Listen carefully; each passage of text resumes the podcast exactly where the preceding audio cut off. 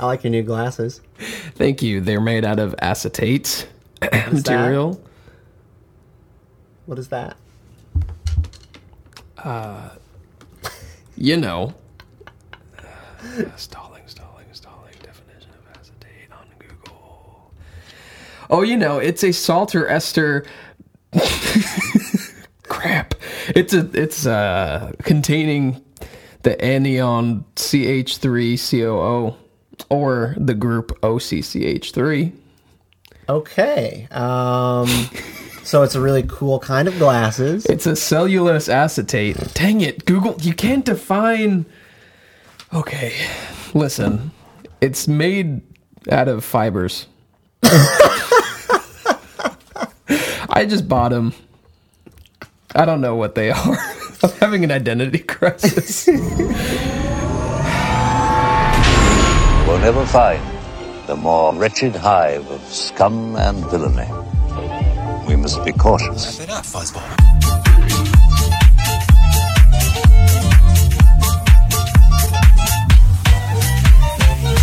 Hello, and welcome to episode 13 of Beltway Banthas, a Star Wars podcast based in the hive of scum and villainy in our very own galaxy, Washington, D.C. I'm your host, Tirso, and tonight we shall have order as we discuss Mas Amedda and how his role in the Star Wars universe can help us make sense of our very own politicians. We'll be joined later by fellow Star Wars podcaster Mike DeRose. But before we get to that, I'm joined by our co host, Stephen. Hey, Tirso.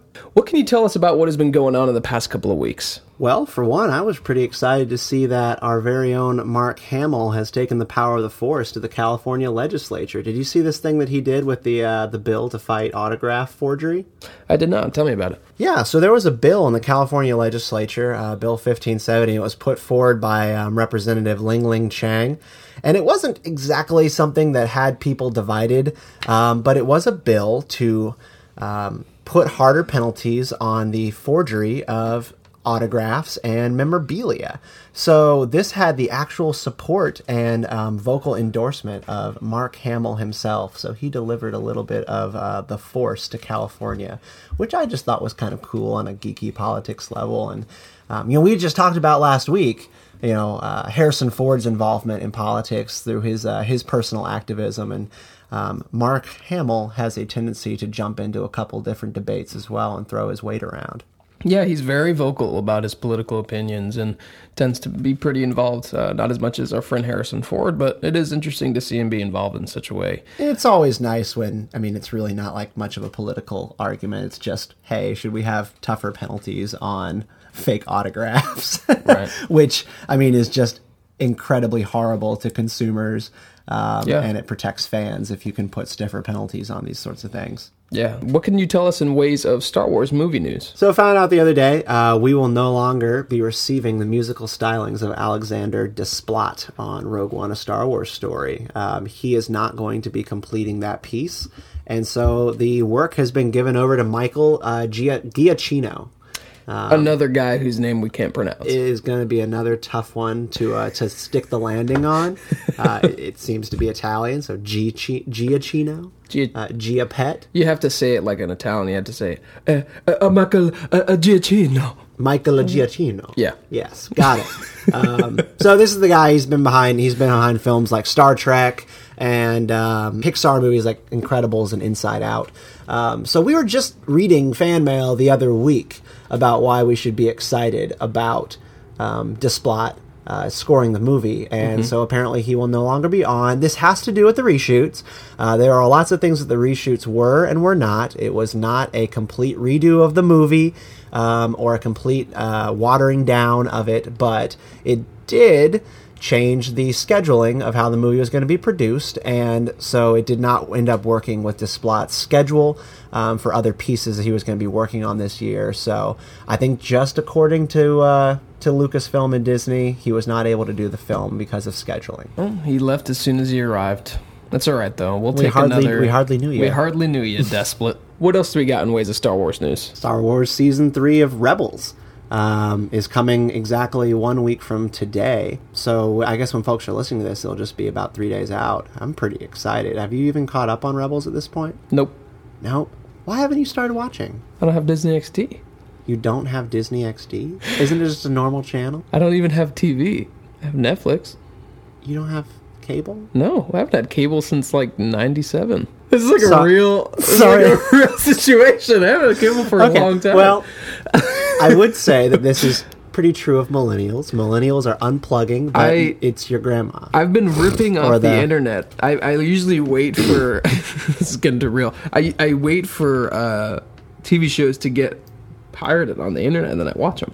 Do you need me to get you the DVD set? I'll I'll get it for you. Like Sure. A gift? You didn't give me a birthday present, so I guess yeah. Oh, that's true. I actually do So like I owe like you. I like hard copies of things. But anyways, so that pretty much is all we have for Star Wars movie news.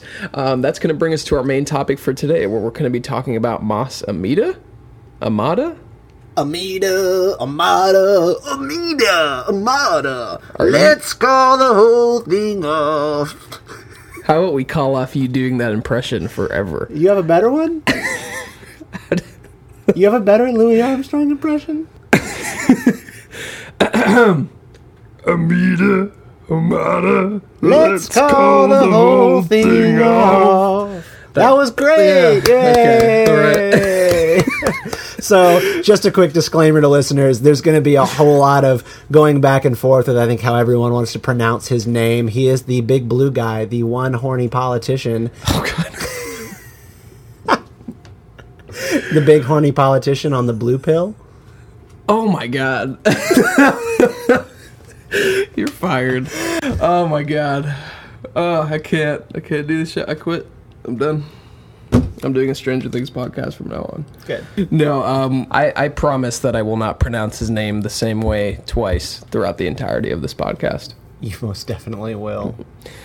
I will or will not. Will. No, but uh, technically, quote unquote, we will probably be discussing a few quote unquote spoilers for uh, new canon material because we'll be diving into a few of the new books and things like that. So we are going to put up the spoiler alarm just in case some of you haven't read Aftermath Life Debt or Tarkin. So we are doing a little spoiler alert just in case some of you haven't read those. But so without further ado, that's going to transition us to our main topic for today. So, Stephen, what can you tell us about Mas Amedda? You mean Masamita? Masamada? Masamoto. Sure. what can you tell us about this character for those that maybe don't even know what he looks like or who he even is? Yeah, so Masamita is a Chagrian male hailing from the planet of Champala. Um, he rose through the ranks, uh, through the Republic, and then lasted uh, politically until the end of the Empire um, and beyond. And he's just a guy who has loomed in the background, um, but he's loomed large. And I think something that's always been interesting to me uh, in politics is the idea of who really wields power. Is it politicians? Is it their donors? Is it the people who are in the bureaucracy? Is it the staff? I mean, one thing that you hear a whole lot in legislatures and on the Hill is uh, that politicians come and go, but the staff always remains. And those are the people with institutional knowledge who really make things actually work um, and keep the, uh, the what was they say, the boats running on time, the trains running on time, Whatever the transportation. planes landing on time, Unicycle. um, all of these things that have to run on time. Staff actually do. And I mean, Masamita seems like a guy who's part of the machine, he's part of the bureaucracy, and he knows it inside and out. And we have in, in pop culture this romantic and, and, and very powerful obsession with um, presidential chiefs of staff. I think just as a person who grew up loving the West Wing, um, just a yeah, a fictional a fictional character that has just always been so cool to me is Leo McGarry, um, the really stalwart supporter and and and close advisor uh, to President Bartlet in The West Wing. And this was a guy who lasted through most of the entire show until the role was taken over by C.J. Cregg. Um, but these guys and gals are folks who really run political offices. They are the gatekeepers. If you want something, you might have to go through them first. Very, very unlikely you'll get meetings. Um, and we'll just we'll talk about the president in particular. A meeting with the president, unless his chief of staff knows about it. Um, and chiefs of staff, they they know the landscape politically, and it is part of their job, and it has changed over the course of a couple of decades um, what exactly they do. But I mean, they have an incredibly uh, important role in the legislative process. Um, the role is really an executive assistant role to the president or to the executive, um, and they coordinate with all of the White House staff, the economic advisors, the national security teams, the Office of the Management and Budget, and they also work on legislative affairs. So, Obama, for example, he has had four or five chiefs of staff um, in his tenure, which is a lot. Um, average is three for like a two term president. Mm-hmm. George W. Bush had two, Reagan had three, Obama's going on five. But his first chief of staff is really the most important one, I think. It was Rahm Emanuel. And this was a guy, um, a Chicago cutthroat political operative. He's now the mayor of Chicago, but he helped muscle through the Affordable Care Act. His entire role um, and I think the reason that he was chosen as chief of staff was to make sure that that could happen. And Obama has had different chiefs of staff when he had different periods of priority. Um, he brought on Jack Daly when he really needed to get the economy back on the right track and work with business leaders because Jack Daly had a close relationship um, with the business community. And then he moved on to John Liu when he wanted to change um, economic priorities. And it, he, you just see presidents put their entire agenda on the shoulders of a chief of staff. And we're going to talk a little bit later about Doug Stamper and House of Cards, but I mean, these are guys who are are charged with making sure that the agenda of their boss passes. And Mas Amedda is clearly in that very similar situation where he is positioned to make sure that when they want to acquire emergency powers and they want to go for the uh, the empire rather than the republic, I mean, he has an instrumental role in making sure that those um, pieces are in the right place. It's not just Palpatine who's working all this by himself. Wonderful. So, to help us dive more in depth into the character of Mas Amedda, we have the pleasure of welcoming our friend and fellow Star Wars podcaster, Mike DeRose. Mike, thank you so much for joining us. My pleasure, guys. Thanks for having me on. So, before we start talking about Mas Amedda, tell us a little bit about you, Mike, like things that you do and things that you produce. Like, what, what can we know about you and your Star Wars fandom? Oh, when it comes to my Star Wars fandom, I. Um, I have a podcast that actually is the same title as the weekly column I have on MakingStarWars.net. It's called You Seek Knowledge. It's on SoundCloud and iTunes at the moment. I'm working on getting it on other places. I also have a side project. It's under the same name that I have on Twitter, Live the Force. And that's actually going to be original radio dramas with stuff I'm writing. I'm editing music, sound cues, and sound effects and stuff like that. So that's it takes a little longer to you know put those together, but that's definitely my uh, passion side project. And then the podcast, the Seek Knowledge, is where you can probably hear me more frequently. That's a lot of work in the uh, in the audio uh, audio and editing world. Do you have some sort of background in tech or audio? Um, none, none whatsoever. Wow, just all self taught. So I, I, started doing this a little less than a month ago. I just downloaded programs, got a lot of googling in, found the uh, free provided side effects by StarWars.com, and really just played and played and played until I kind of put something together. I love it. Well, Mike, I, I really enjoyed your uh, your first pilot episode for You Seek Knowledge. I thought it was uh, it was candid, it had heart, and it was really just a uh, a good testament to you know fans doing what fans do, which is just delve into some of the smaller details of Star Wars. You know, Mas Amedda, and I'm going to go the Amida route is kind of how I've always pronounced it. But uh, I mean, he's definitely he's definitely one of those really interesting characters that just kind of looms in the background. But we know now that he really looms large. Yeah, he he really does um, do a lot that you know we don't see him actually do, but when you kind of look at the pieces of the puzzle the most telling one is the fact that he's still, you know, the vice chancellor between episode one and two, when there really would be no reason for Palpatine to carry over anybody from Valorum's failed, you know, group of uh, politician friends.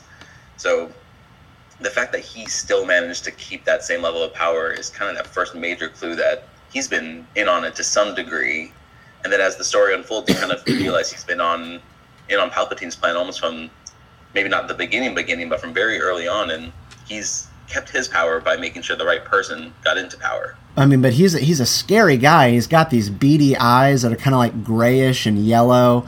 I mean, really, he fits right in there with a, with a dark sider for a boss. But I mean, like you were saying, he's a guy who's managed to stick around and, and maintain a role of power throughout the uh, different phases of the Republic. I Do you know, Mike, if he had a senatorial career before being vice chair, or was he as serving as vice chair while being a senator from his homeworld? Nothing in the canon that tells us one way or the other, but I mean, if we kind of look at the way Palpatine rose to power, we saw that he was a senator first, and then he's moved up to being, you know, the Supreme Chancellor. So if you have to assume, I would assume he did serve as a regular senator and then made the right political allies, uh, especially with Valorum. You know, he was friends with him, probably ran together. If it used to be a more typical running process, not you know emergency powers or vote of no confidence type of thing. So I would assume that he probably was a senator. Yeah, I would imagine that as well. I mean, kind of like you have majority leaders and whips in the actual Congress. You have these, you know, individuals in Congress who represent their districts or you know their states, but they then they take on additional leadership roles as well as representing a world. Um, so I, I, think it's pretty safe to assume that he actually is a representative from Champala, and he's taken up a leadership role in the Senate as being Mister Order. We will have order. Yeah, that's uh, it's funny how that's pretty much his most memorable line, and also the uh, "If only Senator Amidala were here." and that's it. I think he's got like three lines total in all the films, and so people just kind of dismiss him. Well, you mentioned it in passing, so before we move on to kind of episode two and his quick rise along Palpatine's side, you had mentioned his working for Valorum and being part of that leadership team. It's it seems pretty clear to all of us that he was working with Palpatine um, to make sure that he was part of the next transition. I mean, do you think that he played a key role on the Senate floor in making that vote go Palpatine's way? I, if I had to, you know, like I said, since we didn't see much of that uh, pro- those problems beforehand, I would say that he definitely was going around talking to the right people. When uh, if Valorum would trust him to be like, hey, listen, I'm busy dealing with Trade Federation stuff. Can you go deal with this fire? Yeah, sure, no problem. But then in the meantime, it's like, mm, you know, I'm here to do this. But I don't know if you've noticed, but Chancellor Valorum doesn't really have his act together. So when the time comes, we might need to make sure the right person gets in there.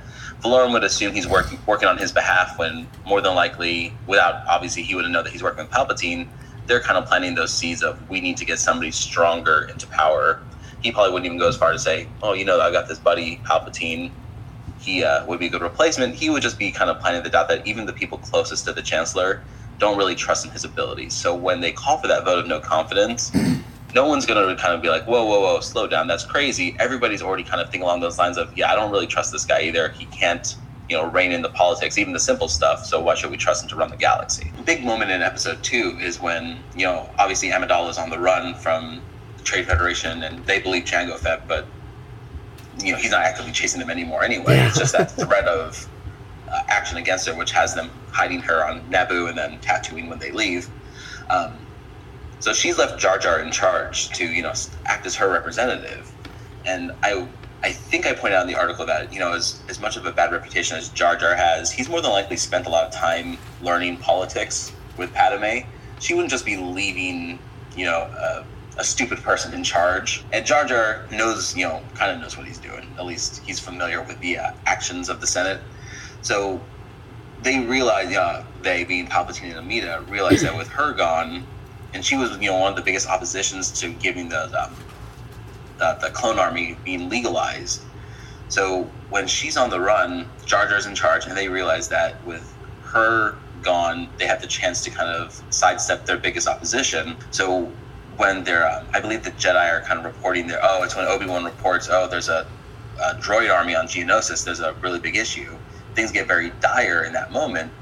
So Jar Jar being in that room sees that, oh wow, there is a looming threat.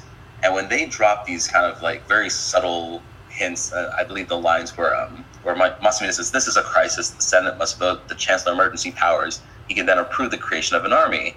And Palpatine very dour but what senator would have the courage to promote such a radical act? yeah, cle- clearly act? they've been thinking about this moment for quite some time. I mean, Absolutely. in politics, timing is everything, and for them, like this was the moment that they've clearly been looking at. If we if we believe them to be conspirators in unraveling the democracy of the republic and going towards an empire. Yeah, and this really is kind of that pivotal moment because we see even very early on in episode one, Sidious is like I will make it legal. He realizes to secure his power with you know not just power in the force, but power in across the galaxy, mm-hmm. he needs to have legal rights, if you will, to yeah. do things. Because if he sidesteps the law, then the Jedi or whoever the Republic's police force would be for that type of thing, they can say, wait, you've done a lot of things wrong. You get to lose your power. The senators would not be happy about him breaking the rules.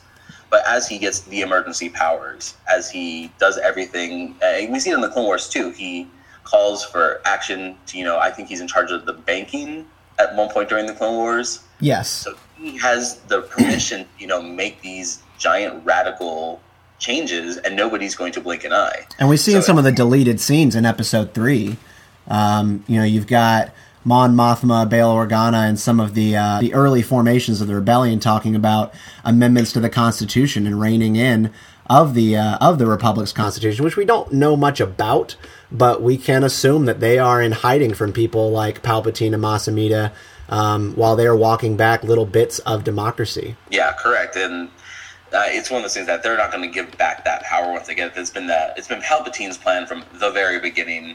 And Masamita, if he had been in on it since before Valorum lost power, he's been on it at this point for uh, minimum 11, 12 years. I mean, it's 10 years between episodes one and two. So if they've been working together for a period beforehand, now they've been working for at least 10, 11 years, really securing all that stuff. So this moment when they need to legalize the clone army is so pivotal because if he can't legalize this action, it really slows down his plans. I don't think it would, you know, destroy his plans. He would find another way to get it to happen. But he's very, you know, particular about his timetable. But when you look at it, these movies take place within the course of a couple days, essentially, at least the prequels. So he plans for 10 years. Eventually, I'm going to need this clone army, which he had Dooku produce 10 years prior, knowing there's going to be this one moment where he needs to take legal power over it. So he's trusting Masamita with his 10 year plan and knowing that they need to manipulate the right person. They can't say, hey, wait, here's Jar Jar, let's, you know, they can't whisper that to each other.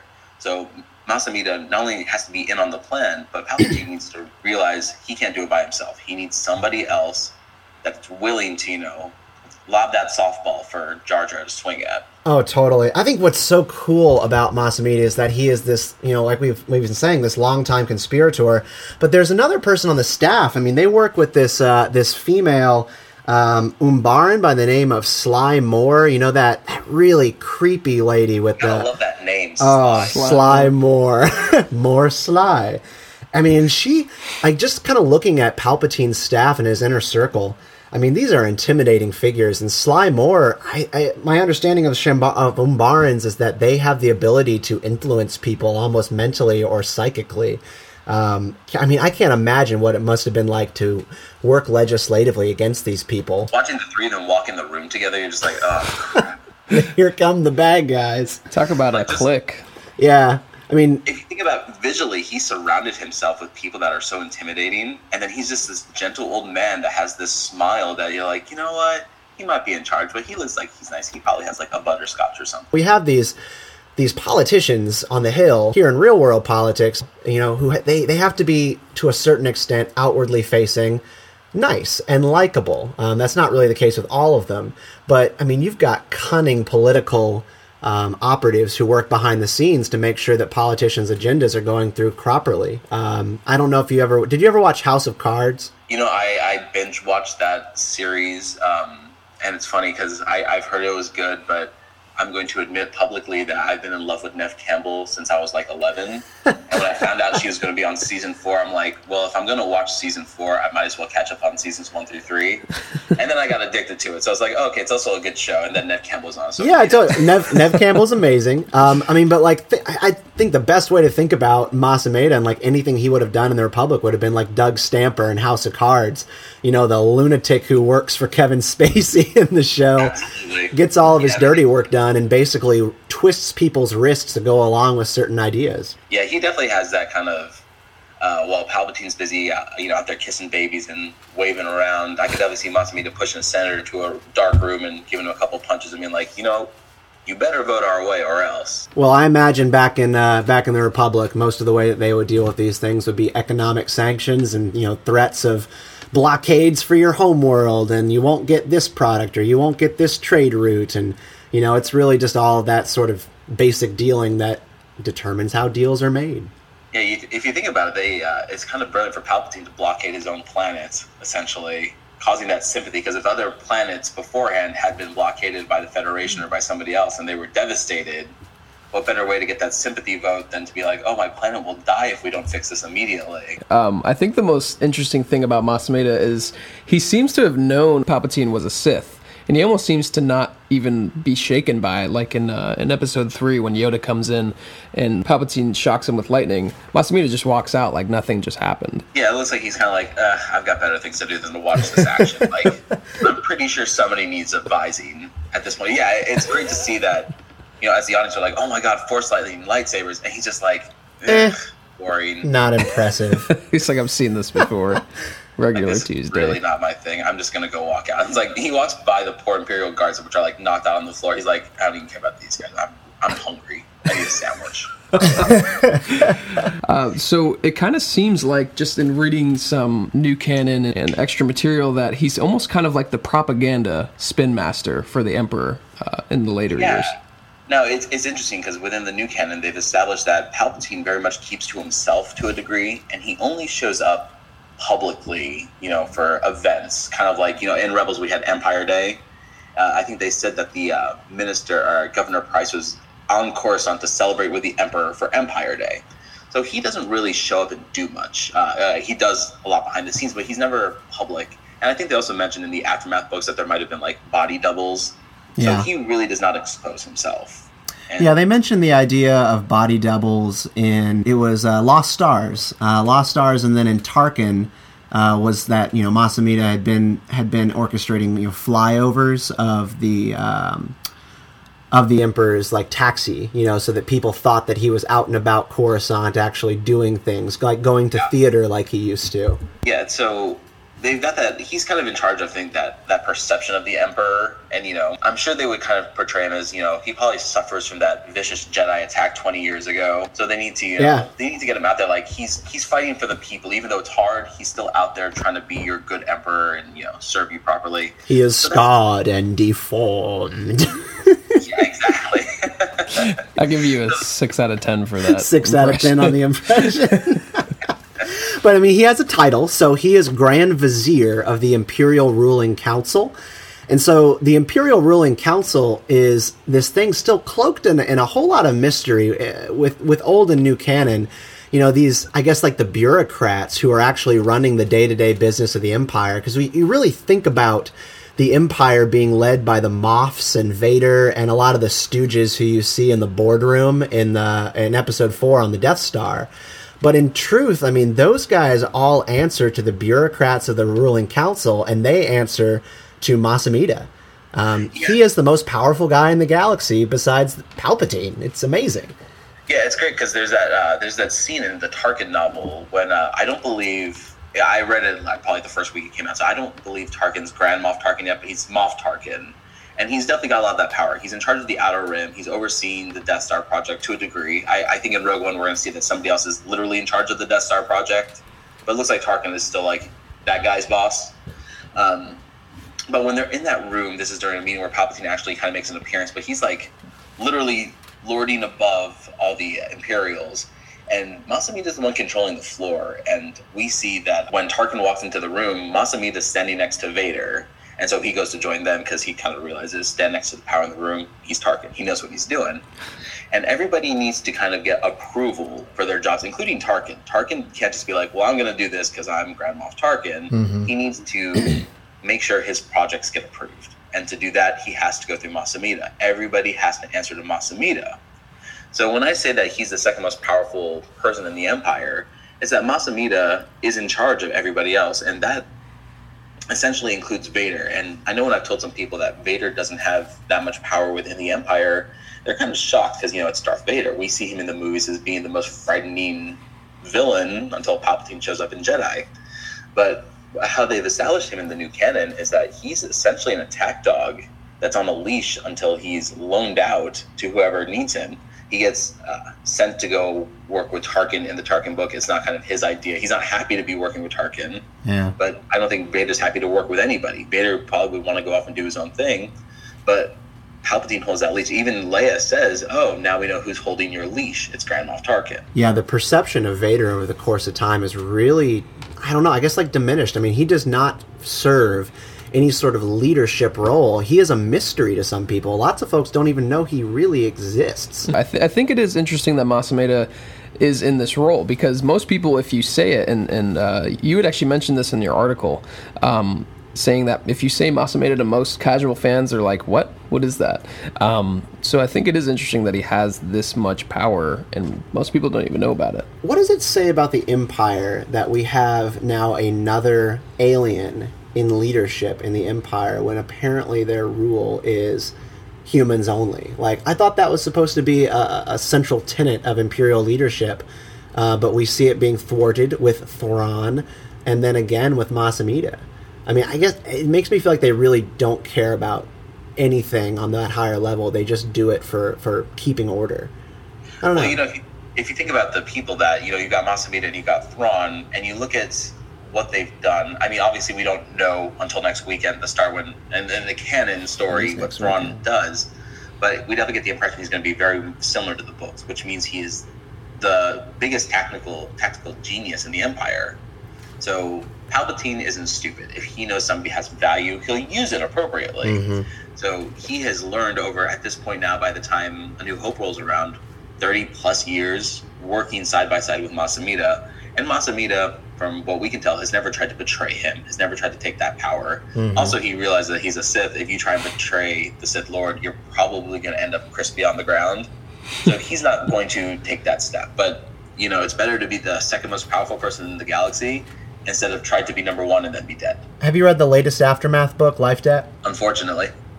and that concludes our uh, review. And that concludes. Yeah. I really, I really like. I mean, I'm the type of guy that it's very hard for me to find a Star Wars I don't like. And I say unfortunately because somebody had messaged me. They had one of the advanced reader copies, and they messaged me the day before it came out. And They're like, "You need to read this book as soon as possible. Mas Amedda's oh, in it." I? And I was like, "Oh, I can't wait! This is great!" Because people were already talking the day before. They're like, "Oh, it looks like there might be some Snoke stuff," and I'm like, "Is Mas Amedda Snoke?" and, uh, like, Best no, no, no, theory I've heard so yet. Like, well, I was like, "There has to be some importance." And then I read. I remember because I bought it that day I was on the road for business and I actually stayed up till like 2 a.m. to read it. But I read the first section where it's like they start describing, you know, him walking across this like beach gloriously. I'm just like, yeah, he's gonna start negotiating with Leia and Mon Mothma, and this is gonna be him like putting his foot down, be like, the Empire will not kneel. Walks up, like hands out, he's just like, arrest me. I'm like, damn it. well, yeah, I, I thought it was a um, it was an interesting moment for his character because I was listening to the audiobook and so first of all like the narration of it can really ruin those moments if it's not done right. I mean, but he he definitely came across as a sniveling coward. Um, yeah, and but again, that has to be that has to be accurate to a certain extent. I mean, people like him, and I also am kind of thinking about, I don't know, Nazi generals. I mean, do you really think that they were that brave and, and, and principled of people, or just evil cowards who were protected by power, and then when it all fell apart, they would do about anything to, to escape with their heads? Um, yeah, the schemers aren't necessarily the brave ones. So, I mean, he's been a schemer, he's been behind the scenes schemer. He never had to deal with that burden of true power. And the second, you know, he would essentially would have been in charge based on, you know, power structure nobody trusted him because they all realized, hey, this is my chance. This guy, no big deal. We'll just sidestep him. We'll take it.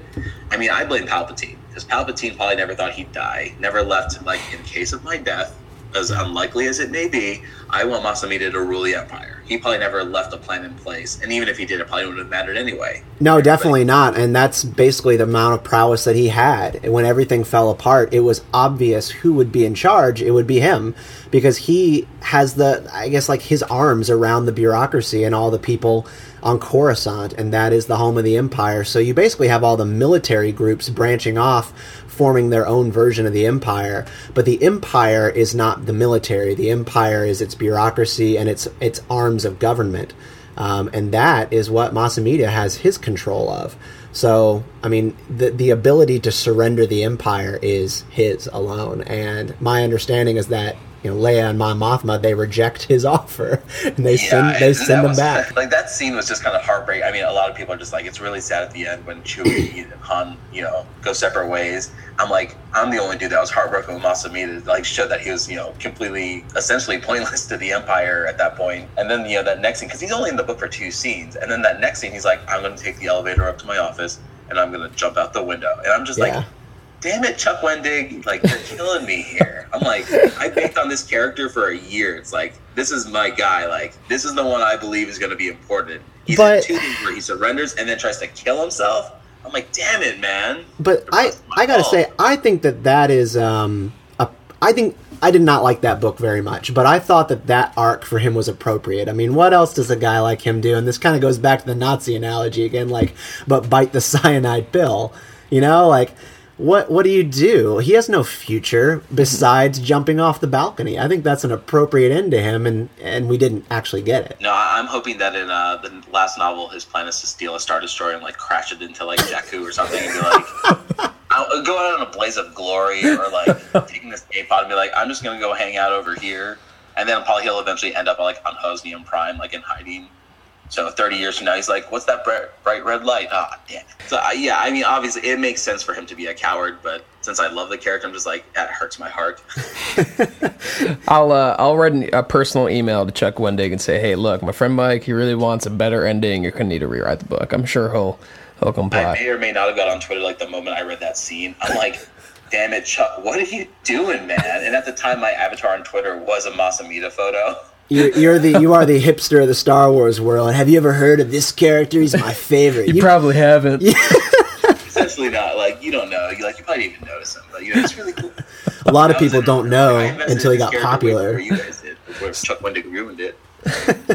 So, so this has definitely been an interesting and informative conversation to say the least. But uh, is there any final thoughts that either of you had uh, about Mas Amedda and, and his uh, interesting and convoluted career? You know, I think it's um he's a good representation for showing that Palpatine in his manipulations was able to trust people, and it also kind of shows that level of uh, sway he holds over you know guys like Vader, even Tarkin. Like Tarkin's a smart guy, but he's still controlled by Palpatine.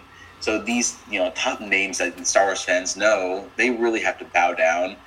But Palpatine is willing to share the power, not you know, not share you know control, but he's willing to trust other people essentially. So when you see that blue guy in the background, just kind of realize that he's got that inner smile, kind of like, yeah, I know what we're doing, even though he stands there all stoic and yelling order, order.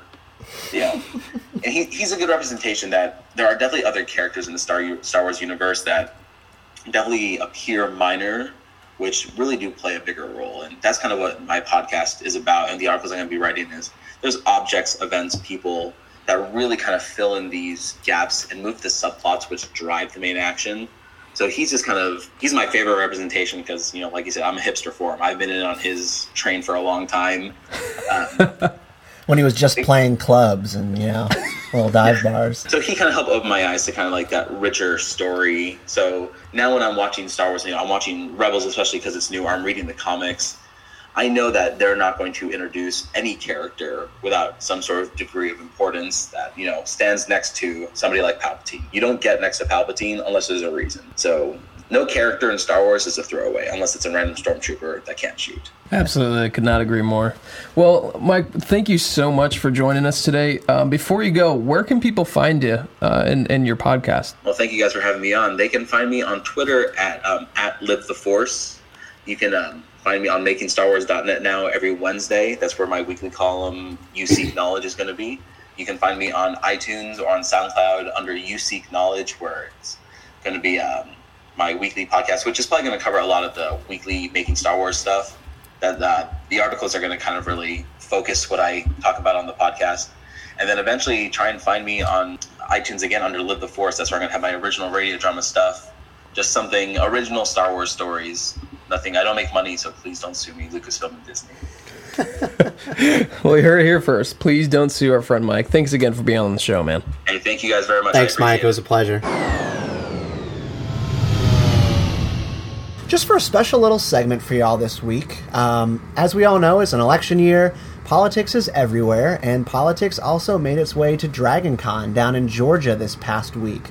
Um, we got to see so many cool pictures and videos and hear a lot of great panel audio that's come out since the con. And so we heard from one of our listeners, John Liang, that he was going to be participating in a panel on the military and politics of Star Wars.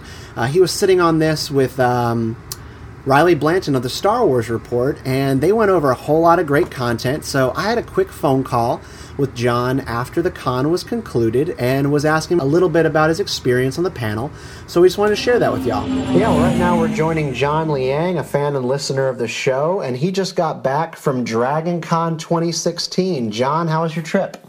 It was awesome. It was amazing. It was my second Dragon Con. Um, first time actually being on a panel and it's everything you could ever want uh, a fan convention to be like because you've got you know mainly I was kind of uh, mainline the Star Wars track, but if you're interested in you know Star Trek, uh, Lord of the Rings, uh, you know Farscape, any you know, any kind of fantasy, sci-fi, whatever you can think of, science, just basic space science. Um, if you're a skeptic of any kind of religion, you, you can do that you can do a writer's track where you just basically talk to a bunch of different authors. And they'll give you advice on how to write. It's I think there's 30 different tracks, at least 30 different tracks of all sorts of different things you can uh, you can look into and, and, and, plug into. Now, what kind of panel were you on, John? Um, I was on the military and politics, Star Wars military and pol- politics panel. Um, there were four other panelists with me. Uh, Riley and Bethany Blanton from the Star Wars report were there um, Tom Hutchins, who is a the uh, from the Mandalorian Mercs, was there. Um, Isn't Tom uh, Mandalore himself? Yes, exactly. Pretty much that's it. Yeah, exactly. Uh, Thomas Harper was moderating it. Um, he's a, a, a, Army JAG lawyer, and Janine Spendlove, who is a Marine Corps uh, C-130 pilot, and also wrote a short story that was featured in Star Wars Insider and is in it's now in the paperback version of Battlefront of the Battlefront. Oh, sweet. Yeah. Well, well, John, tell me a little bit briefly about I mean how you got connected to the panel and basically what you were bringing to the table. Like what line of expertise did you have to bring there? The cool thing about that is that. The, if you get plugged in, once you start like following, you know, the Star Wars at Dragon Con Twitter handle, you start following them. And they, at some point, I think three months ago, they put out a notice saying, "Hey, um, panel ideas are out. If you want to apply to them, here's where we're here's the, the things we're looking at. Um, take a look and you know send us an email." And one of the panel uh, ideas that they had was for uh, military and politics and Star Wars. And so I figured, well, I'm a, I've been a Star Wars fan ever since I first watched the movie back in 1978 when I was 77 when I was eight years old. Um, and I've been covering the military as a journalist for the last 19 years. I've been a journalist for over 20 years now. I figured I could, you know, bring, you know, the politics and the military and also my love for Star Wars into that panel. And so I, I sent in my email and with, you know, my qualifications kind of thing. And uh, Brandy, the, the track director, wrote me back and said, hey, it sounds great. Come on, you know, you're part of it. so we'll, let you know, you know, when, on what day the panel is going to take place. It took place yesterday at uh, 5:30, and uh, from there we went from there. And so then after that, uh, Tom Harper sent out an email once we all once we they settled on who was going to be on the panel, and sent us up like a bunch of like main you know idea, you know discussion topics. Uh, which is what we what we started out with, and we didn't get to all the discussion topics because, but we did get to good uh, maybe two thirds of them. Like, you know, one the first one was like you know, the Force Awakens, and all like you know why why do they have why would the in the first order build uh, basically was essentially like another Death Star.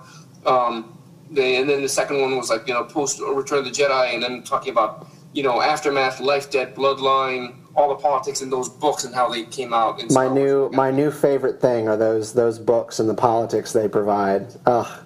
We seriously we literally like you know Kermit flailed, Fangirl flailed, depending on what your gender was about all about Claudia Gray like you would not believe. Well, John, thanks so much for taking the time to call me and for like all your support of the show. I've really enjoyed just chatting with you online and getting to know you a little bit and all of your feedback for the podcast. It's meant a lot. It's been my pleasure. You guys are great. It's it's great to have finally have like a, a dedicated, you know, politics of Star Wars like inside the Beltway, Memphis, uh, kind of you know thing because you, you, just don't get it, it's it's a unique idea that. Uh, you'd think would have been already done, and it clearly hasn't. And it's, and it's really kind of cool that people are, are, are you folks are actually getting are doing this. Excellent. All right, we'll see you soon, John. All right, mean, take care. Okay. Bye bye.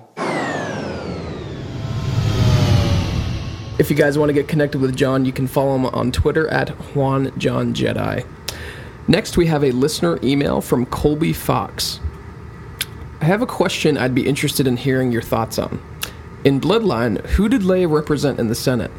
Alderaan was long gone. Conceivably, she could have represented the planetary sector, but what would the other still actual planets feel about her representation? Yeah, so this is a really great question. Um, I, it's kind of a two-parter, so I'll try to cover it in in, in both. But um, Leia represents in in the New Republic the Alderaan system, um, part of the actual galactic core systems. And Alderaan was destroyed, but its moons um, and other planets in it still exist. And Alderaanian people still exist, the ones that were not on the planet during its destruction. Uh, their customs, their culture, political philosophies, they all still exist, and Leia is part of that cultural preservation. Um, she sort of represents, I mean, really, the lasting cultural impact of Alderaan. An additional part of that story is the world of Birren, settled by Alderaanians and Arkanians. Um, you might remember Lady Carise Sindian from the Bloodline book. She's a centrist senator who is very much opposed uh, to Leia, but sort of pretends to be a friend uh, in the New Republic. And she becomes the governor of the world of Birren after Leia refuses the mantle uh, that she was given because of her her heritage. She was first in line after Lord Melowen of Birren died, uh, because Birren was jointly settled by these two different worlds. So Lady Carise Sindian and Leia both kind of have claim to this world, but Alderaan, uh, I believe, in this situation comes first. Um, it's really unclear to me what moons and planets still make up the Alderaan system. I could not find any of that knowledge in Wikipedia. Um, so if anyone knows anything, please let us know. But Leia really does represent all of the displaced Alderaanians, which in my mind are a very martyred group of people whose physical location is less clear and less important uh, to me than kind of what they represent as a group that was um, nearly completely wiped out by the Empire in Episode 4. I have not read it yet, um, but Marvel's Princess Leia comics covers her mission to find and then and save all the survivors of Alderaan. Um, so I would recommend Colby that you go check that out. Uh, might be a worthwhile read to answering some of your questions about what is the culture of Alderaan after the planet's destruction and what connection does Leia have to that existing group. All right. Well, thank you, Colby Fox, so much for sending in that question. Again, if you guys have any other questions you'd like to send us in for the show, we will read them on the show. Uh, feel free to email us at beltwaybanthas at gmail.com or you can tweet at us uh, at beltwaybanthas on Twitter. But that really brings us towards the end of the show. But before we exit today, we, of course, will have our segment of Bantha Fodder. So, Stephen, What's your bantha fodder for the week? Yeah, so I came across a really awesome fan by the name of James Floyd on Twitter, and he does this thing um, hashtag Wear Star Wars Every Day. Uh, it's connected to charity, and, and he does exactly what it says. He wears Star Wars uh, merchandise in some form on himself every day. Um, and he's coming up on nine months of doing this. And James is connected with a number of podcasts, including Coffee with Kenobi, Skywalking Through Neverland, to talk about his efforts um, with Wear Star Wars Every Day to support the Collateral Repair Project. This is a nonprofit that does assistance, education, and support for urban refugees in Amman, Jordan. Um, really, just speaking to the big heart that the Star Wars fan community has um, for for helping others and just making a difference in the world.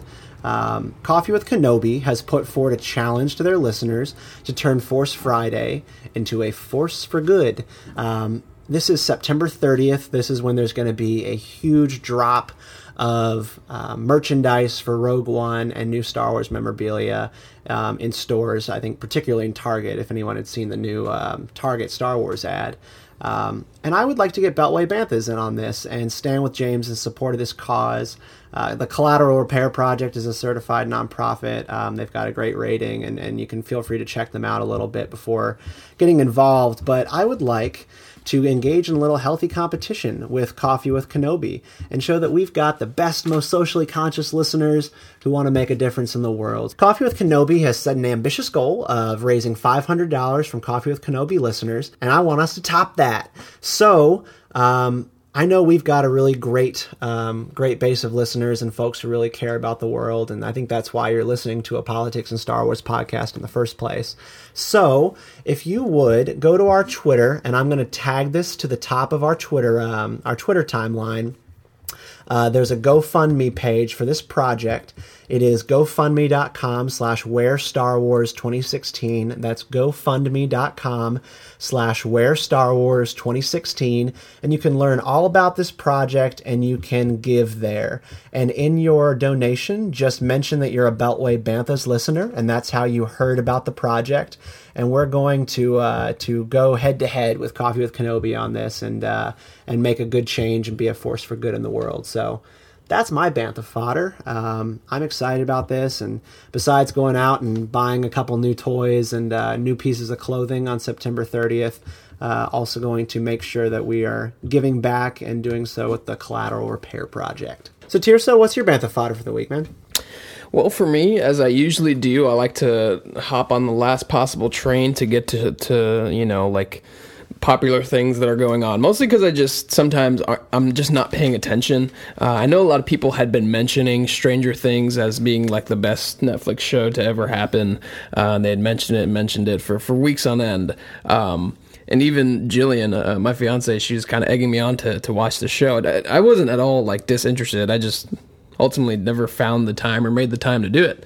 So I finally watched the show. I, I, finished the show and I was actually, you know, extremely impressed for my own reasons. I, as as a writer and a person that creates, I was so impressed by the writing of this show, and and I just wanted to seriously talk about it because I was so fascinated by the way they took different protagonists and had me follow each of them in their own stories that met up at the end.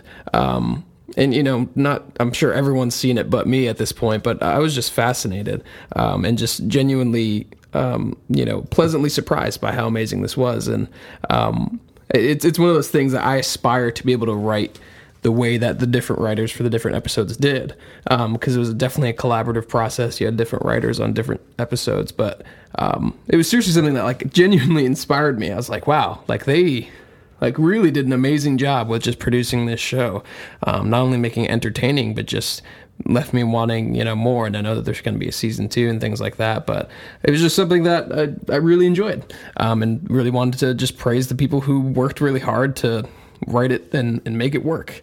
Because uh, when you create something and you write something sometimes it's difficult to you know have it start perfectly and end perfectly and since Breaking Bad, I don't think I've seen a show that's done a beginning, middle, and end as well as they did. Mm-hmm. Uh, so I, I, was just pleasantly surprised by that. But that's pretty much all I have. I don't really have anything else. I'm, I'm always working on new content and things I can put out on YouTube. Uh, and you guys can find that on YouTube at Tirso Perez. Uh, and you can follow me on Twitter. it's just Tirso and on Instagram. Stephen, where can they find you? Yeah, you can connect with me on Twitter at Stephen underscore Kent. That's S T E P H E N underscore K E N T 89. Um, I'm on Instagram at uh, Stephen of Kent, and you can connect with Beltway Banthas on Instagram as well at Beltway Banthas Podcast. Well, thank you guys so much for listening. Remember, as always, to leave a review on iTunes, and as always, may the force be with you. Life it up, fuzzball.